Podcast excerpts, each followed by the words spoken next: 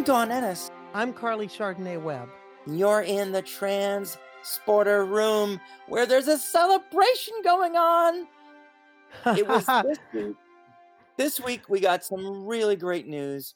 The Supreme Court ruled in favor of the equality of gay, lesbian, and transgender employment rights, that we are, just like every other American, not to be discriminated against, that it is illegal to discriminate against a transgender, gay, or lesbian, and I think it extends to bisexual people too, just because of who we are. I'll tell you what, human rights won 6-3, and Sonia Sotomayor gets the win. I think you can at least give Neil Gorsuch the save in this one. I didn't know where the scream, cry, laugh. I did variations of all of them, Don. When you look at the scope of human rights,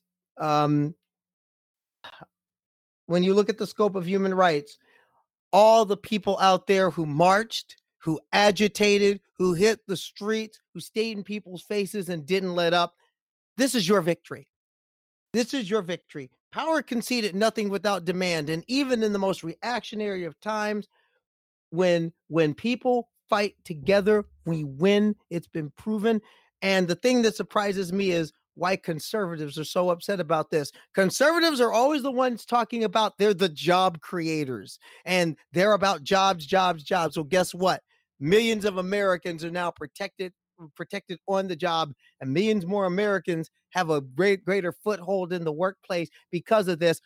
But maybe conservatives really don't want that. Maybe they're not about jobs after all, because I've heard a lot of complaining today, Dawn. A lot of complaining. The Christian right's losing they're losing their lunch over this. They're perspiring over at places like the Alliance Defending Quote Unquote Freedom. And I'll tell you the truth, I'm glad they are, because we're not done. Hobby Lobby's probably gonna be shutting some doors because we can't let those people in. Oh, I'm just so happy. I mean, not all the news is good, but we did have some really big wins this week. In addition to the Supreme Court, which is the hugest thing, some people say even bigger than the marriage equality decision. And I agree 100%. I mean, and to take none away from the marriage equality decision, because that opened up a lot of doors for a lot of the American working class. See, a lot of people believe that, only the affluent benefited from marriage equality. No, every American did. But my question is, did you see Brooklyn? There were thousands of people who marched in Brooklyn for trans rights. Thousands filled the streets. It was probably the biggest trans rally in our lifetime. At least on par with what you saw in Washington last year. Yeah. But the thing that really did my heart, Dawn. What's that? Well, in Brooklyn and also in Boston. I'm also in Boston as well, because they had an excellent trans rights rally there Saturday. Who was leading the way? And once again, it was Black and brown trans people leading the way. And in Brooklyn, there were cisgender Black folks right up there up front. Black Lives Matter across New York City. Right. Across New York City were co-sponsors of the march. And that's what we need. We need that alliance to come together. We need people who are willing to say, I may not understand this, but I understand that I can't build liberation without you.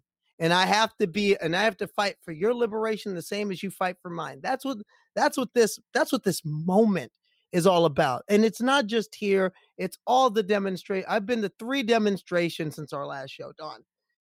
And I'll tell you, I'm seeing galvanization. I'm seeing this galvanization across race, across gender, across class, across orientation, across everything. And it's good to see. And that's what's scaring the people like the Roger Severinos of the world, is that they're realizing we're hip to the divide and conquer game. We're starting to get hip to it. And the more people don't fall into that trap, the better we're going to be. And we're going to act, and we may yet see some real change out of this wild year of 2020. And for those who don't know, Roger Severino is the director of the Office of Civil Rights in the Department of Health and Human Services. And on Friday afternoon, very late, he decided to release the new rules for health coverage, both insurance and in terms of doctor care. And the new rules say that doctors have every right, hospitals have every right to say, I don't feel comfortable treating you because you're transgender. And this is going to go into effect in August. And the point that we're making is this must be stopped. Exactly. And it has to be stopped. It's not only the trans protections. This affects every American, because here's some of the other things that those changes affect. They will affect not only protections against transgender people, it will strike protections against discrimination based on any sex stereotypes. Sure. I mean, if you're a butch lesbian, they can deny you care because you don't look quite right. Yeah. Plus, women who want abortions can't get an abortion. A doctor can say it's against my principles to give you an abortion. Plus, they're stripping away the very simple, very easy to do, if you ask me, deployment of paraphernalia and pamphlets that help people who don't speak English. They're going to save $2.9 billion in not giving away information in people's languages. I mean, my God. And I'll tell you, that's a big one. That is a big one nationwide, because that affects. See, a lot of people at first glance, that's an anti-immigrant move, of course, supposedly. Absolutely. But here's what this will affect. This will affect things that are matters of federal law. For example, this will affect health care on indigenous reservations. This will affect health care in areas such as Hawaii and in American Samoa, because by law, those pamphlets must be printed in Native Hawaiian languages, in Samoan. Though, I mean, it's a layer of law that will affect, for example, definitely affect Puerto Rico. Yeah. And that's going to run up against law. So there's going to be a lot of challenges to this. And again, this is about politics, but I noticed you were talking about Justice Alito. See, this is where it really cuts for these people, because this ruling opens the door to a lot. This is the last gasp, and there's a lot of dominoes could fall from this. Well, let's bring in our guest. Seth Corden is from Portland, Maine. Transgender sailor and sailmaker, Stephanie Helms. Well, hello. How are you guys? Doing great. How are you, Stephanie?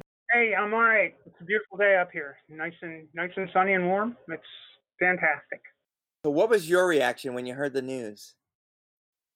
Well, you know, I don't have much to add to what you guys have said. I got on the Supreme Court website at 9:59 yesterday and just kept hitting refresh.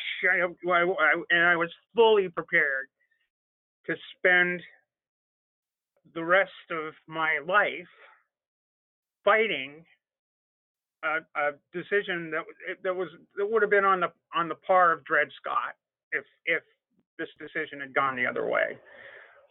You know, a whole class of people would have been bound by precedent to live their lives as second-class citizens, and it would have been effing awful, to be honest. And when the news came down, when I read those words that said discrimination on the basis of sex and employment is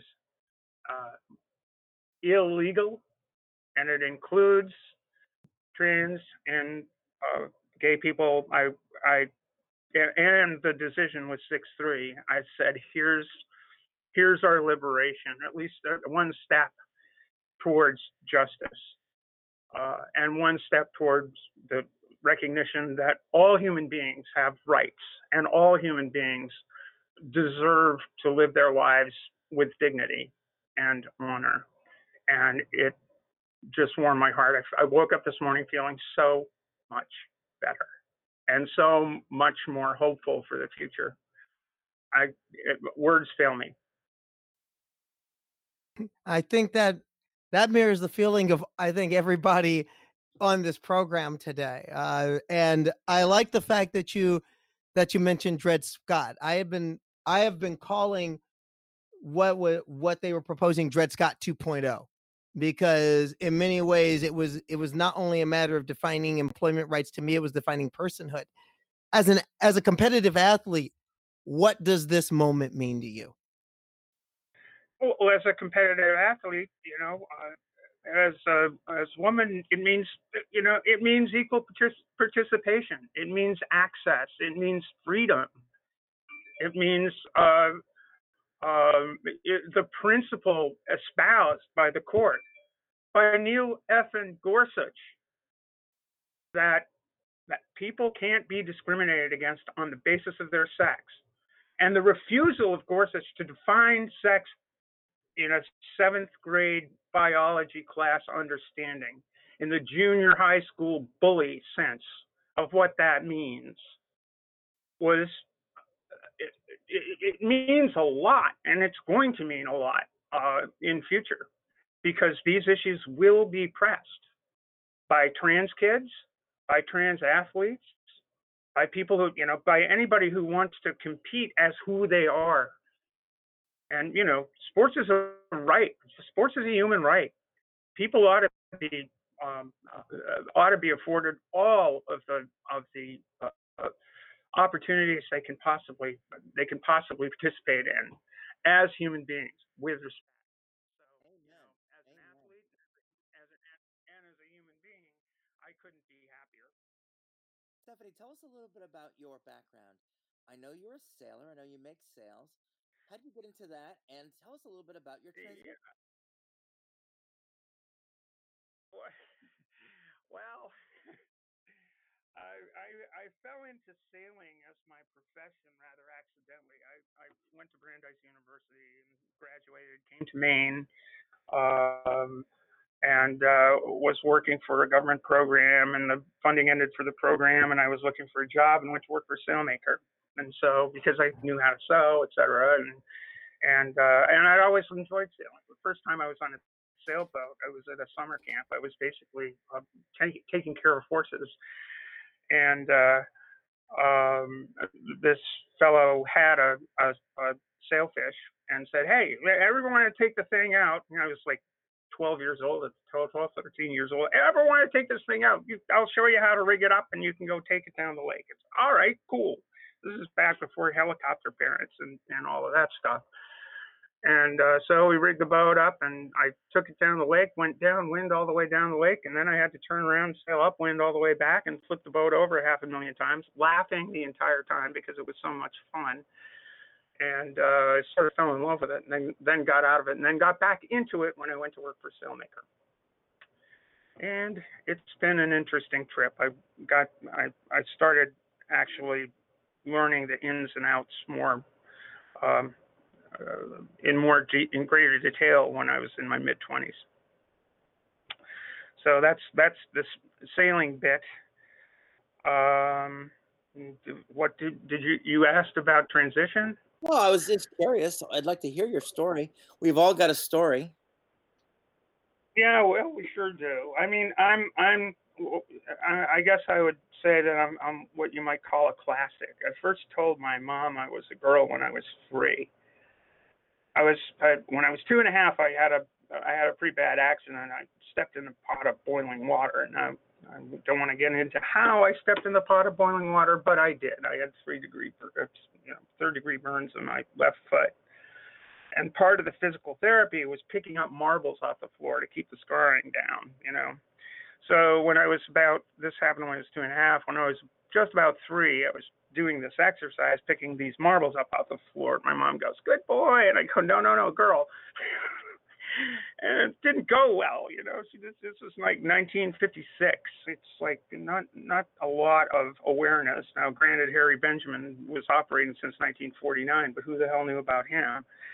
And so I had, it was a long, slow thing. It's junior high school was horrid. There's something about me that was never hormonally quite right anyway. When I was 11ish, 12ish, I started having boobs, and so boys would run up to me, as cruel junior high school boys do, and grab me by the tits and twist. That went on for almost an entire... I had a nickname of Tits in high school. It was awful. Yeah, it was pretty bad. So anyway, went to see an endo doctor. I was there's something curious here. And still, my folks would not believe I was a girl. So, as one does, or certainly as one did at the time, you give up and you try to learn to be boy, then you try to learn to be man, and then you try, you put all of this away, and you shove it down and think, but it doesn't really go away. I mean, I think for those of us who are strongly attached to our gender identity, it's something you realize, and it's part of you. And you can make your peace with it. Many people are successful in doing that, but I never did. So when I was entering my 40s, it was like I was getting to the point where I just couldn't take it anymore. And there were points in my life where self-harm was something that could have been a thing. But so I started hormones, cross-gender hormones, when I was 45. And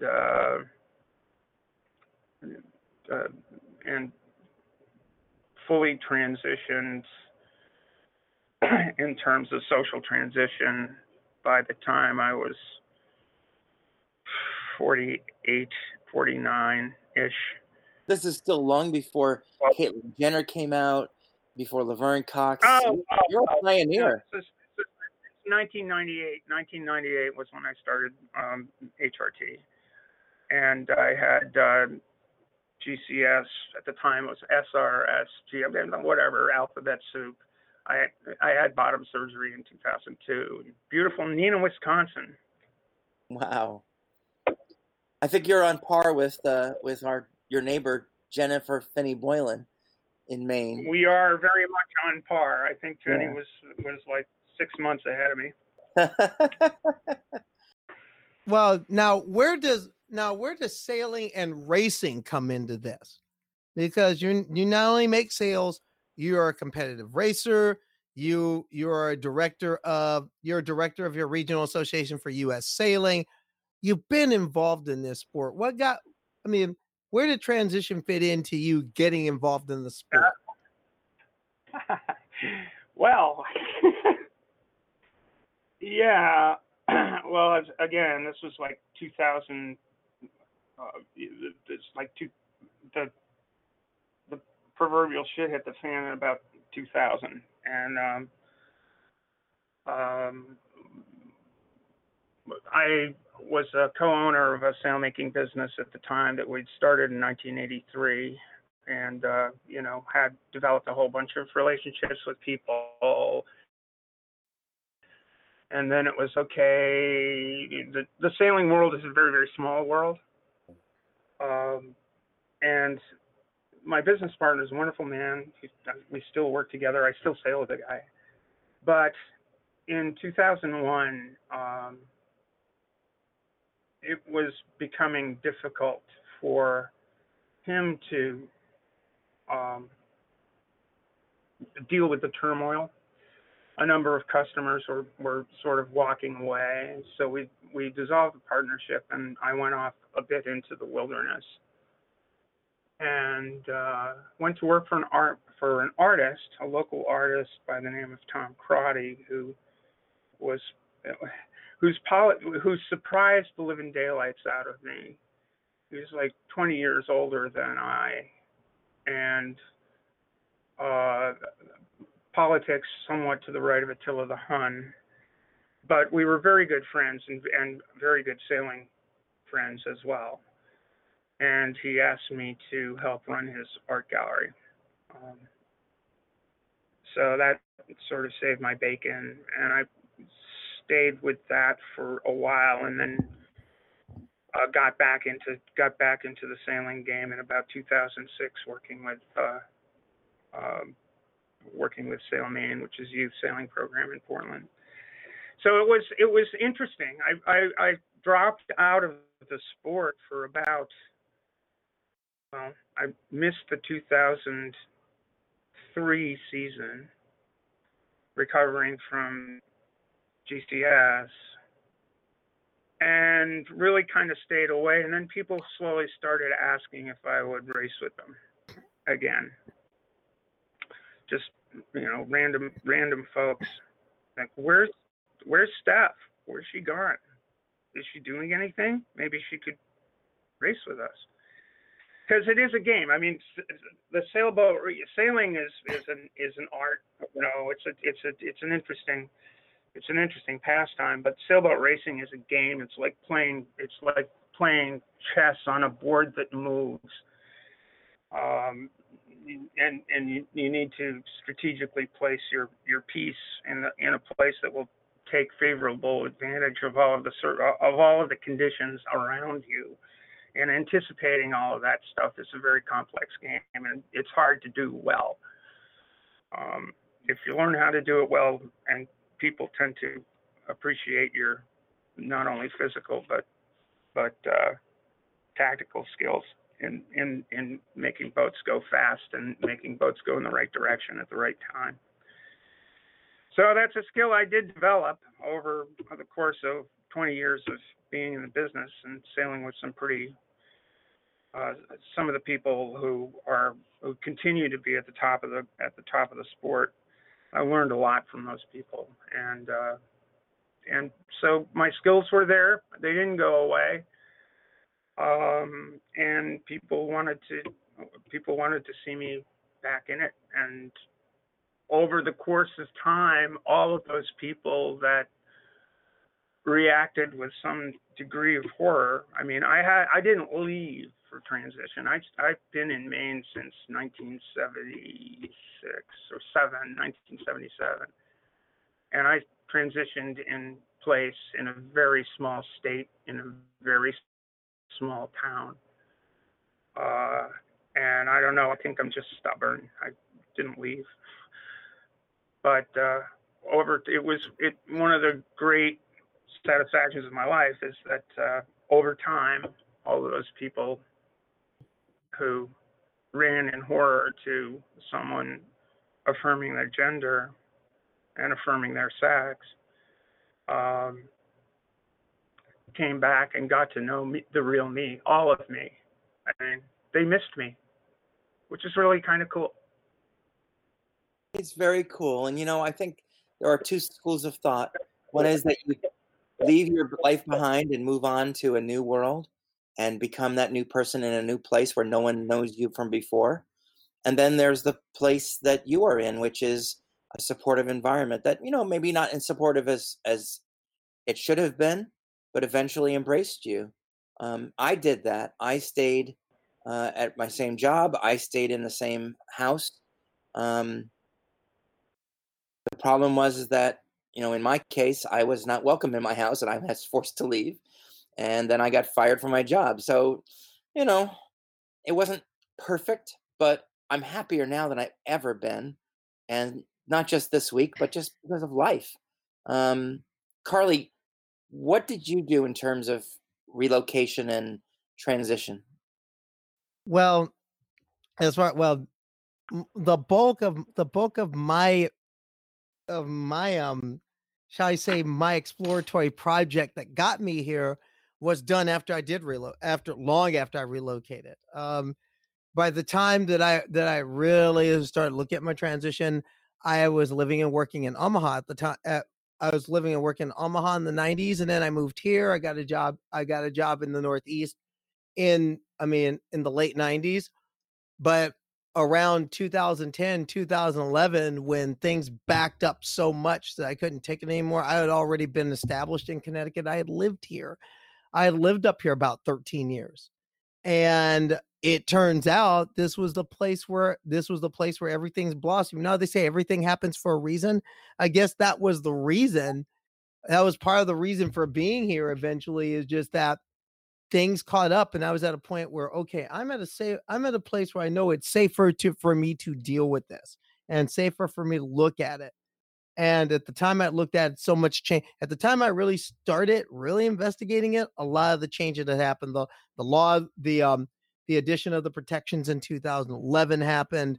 More and more of the laws got placed. Society went farther and farther down the road to where, I mean, not saying that it's easy by any stretch, but certainly easier. And actually, I was going through my investigative process at the time that Dawn was going through the living hell. And a lot of what Dawn, and we talk about this often, a lot of what you went through influenced me because I had a chance to look at it. I like to say people were able to look at what I did and say, oh, I won't make that mistake. See, now I didn't say that. I didn't say anything like that. But what I saw was soberly where people were. But even where people were back 5 or 6 years ago, people have made a leap. And people have made a leap because look at where we are. For example, what just happened a few days ago with the Supreme Court decision. You're right. The polling on that 5 years ago was going way in the other direction. And now we're at a point where even probably the most reactionary conservative court we've seen in 60 years passed this. I agree. We have made tremendous progress. I mean, the 2000s were very difficult, you know, and so when I saw 10 years later, when you were going through your process, you know, wow, this is so much easier. That's stuff the hoops we had to jump through, and you know, 1990s and 2000s were fast, and it was really great to see the changes there. And I just don't want to go back there ever. I don't want to see the society go back there and be bad. I think that's what we were afraid of when Trump got elected. Very doom and gloom, but Bryn Tannehill was basically saying we'll be in camp before the next election. On Monday, Bryn tweeted, I have never been more happy to be wrong. So listen, if you hear that sound, it means it's time for a break. When we come back on the other side, we're going to talk about the U.S. governor who is basically saying that federal funding is more important than transgender rights, and you won't believe which state that is. Plus, did you know it's Captain Picard Day, the day we're recording this? We'll talk about that on the other side.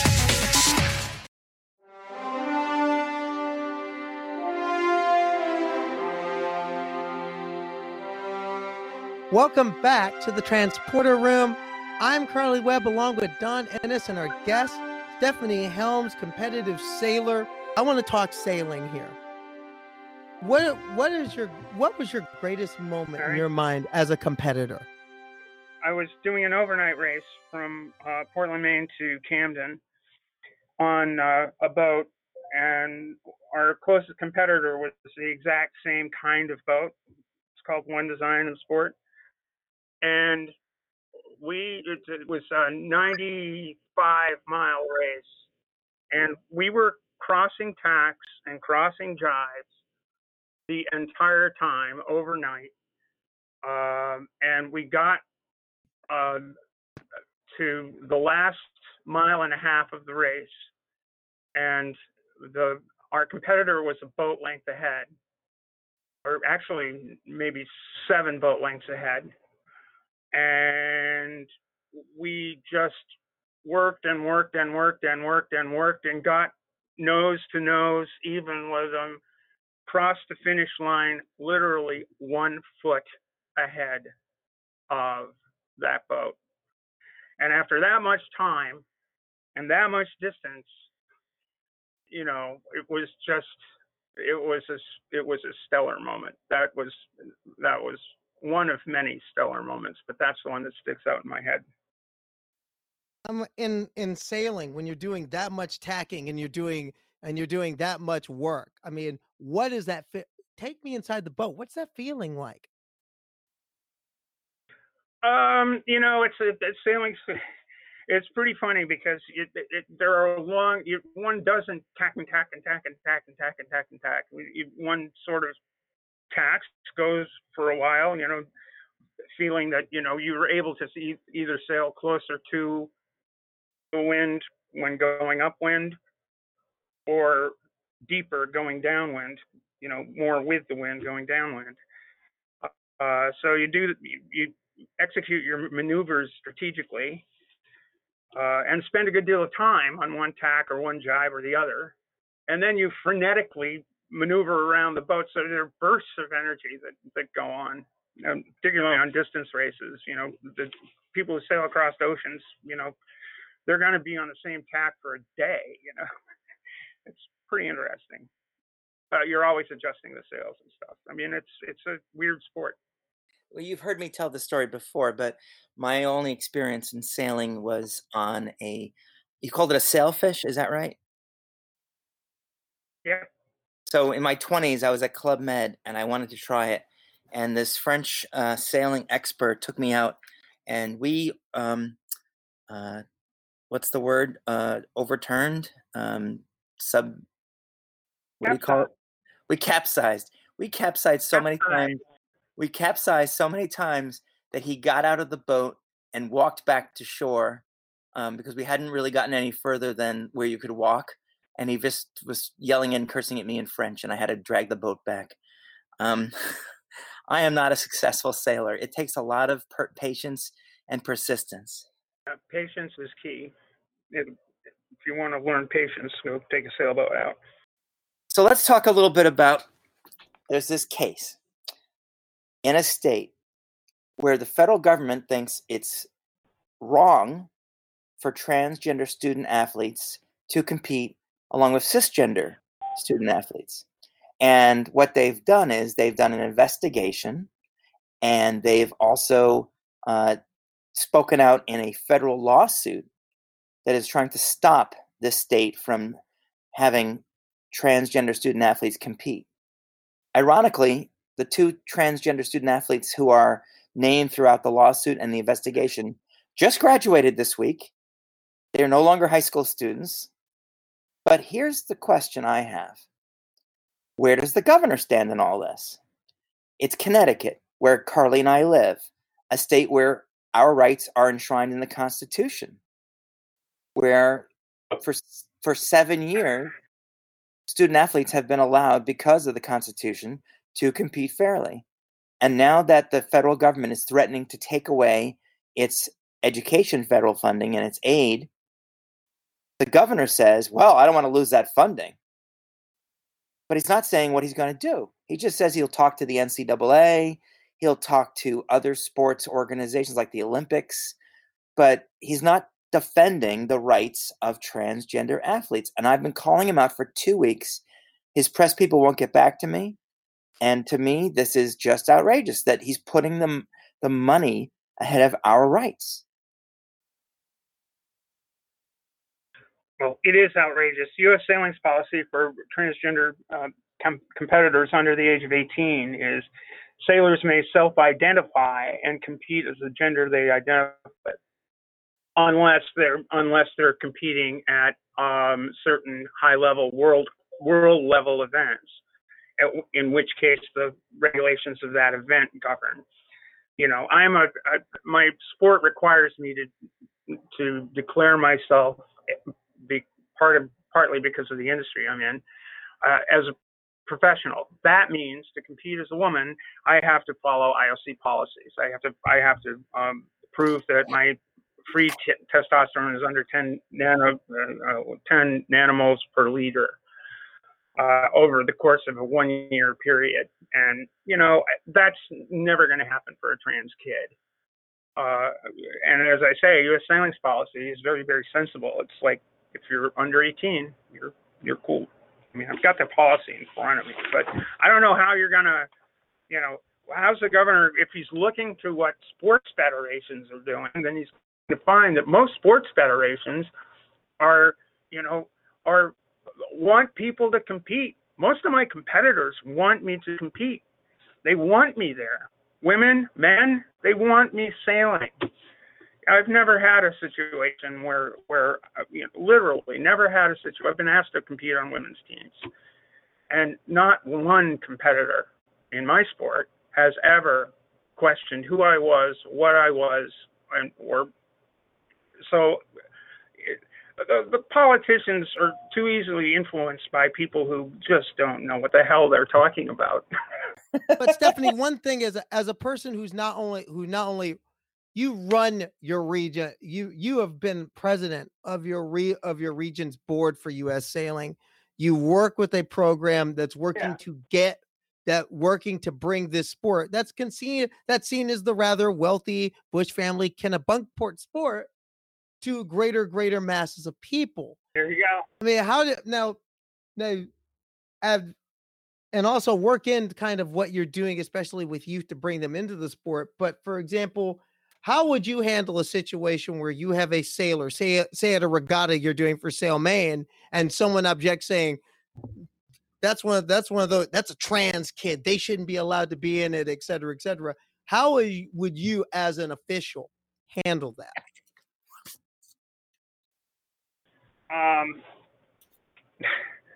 Well, I would refer to the rules, and the rules are, as published by U.S. Sailing. I looked into interscholastic sailing, what their thing is, and it says in their, and you can't discriminate, you can't exclude a competitor on the basis of gender. And U.S. Sailing is saying that means if you're under the age of 18, it's U.S. Gender Identification Interim Policy issued May 13th, 2019. Part C says sailors under the age of 18 competing in an event not included in Section A, which is the IOC, USOC, in other words, the Olympics, and or World Sailing, which is a world governing body, which has somewhat similar guidelines to U.S. Sailing's.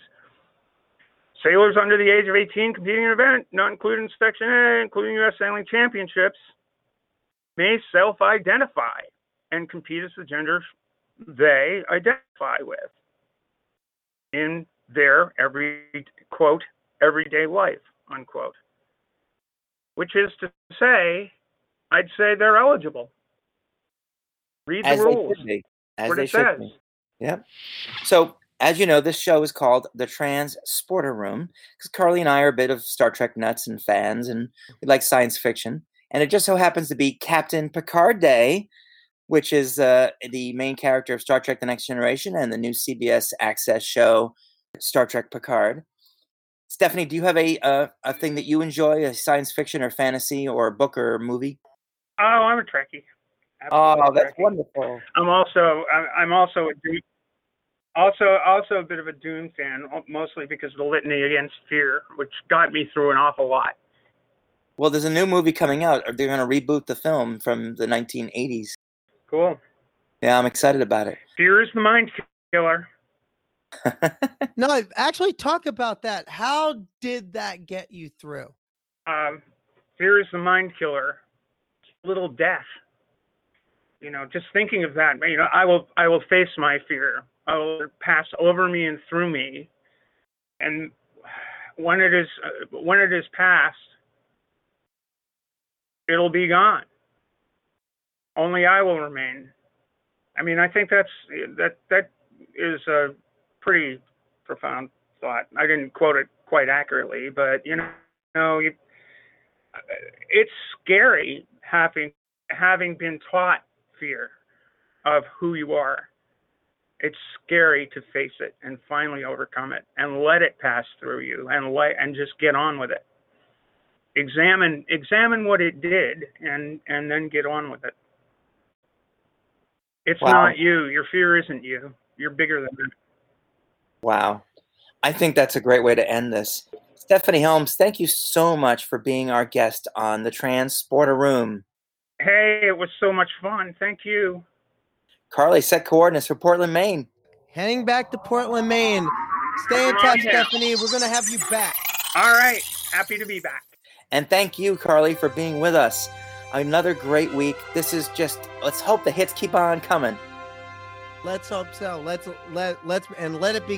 it continue in Connecticut by ending that lawsuit and sending the ADF packing. Amen.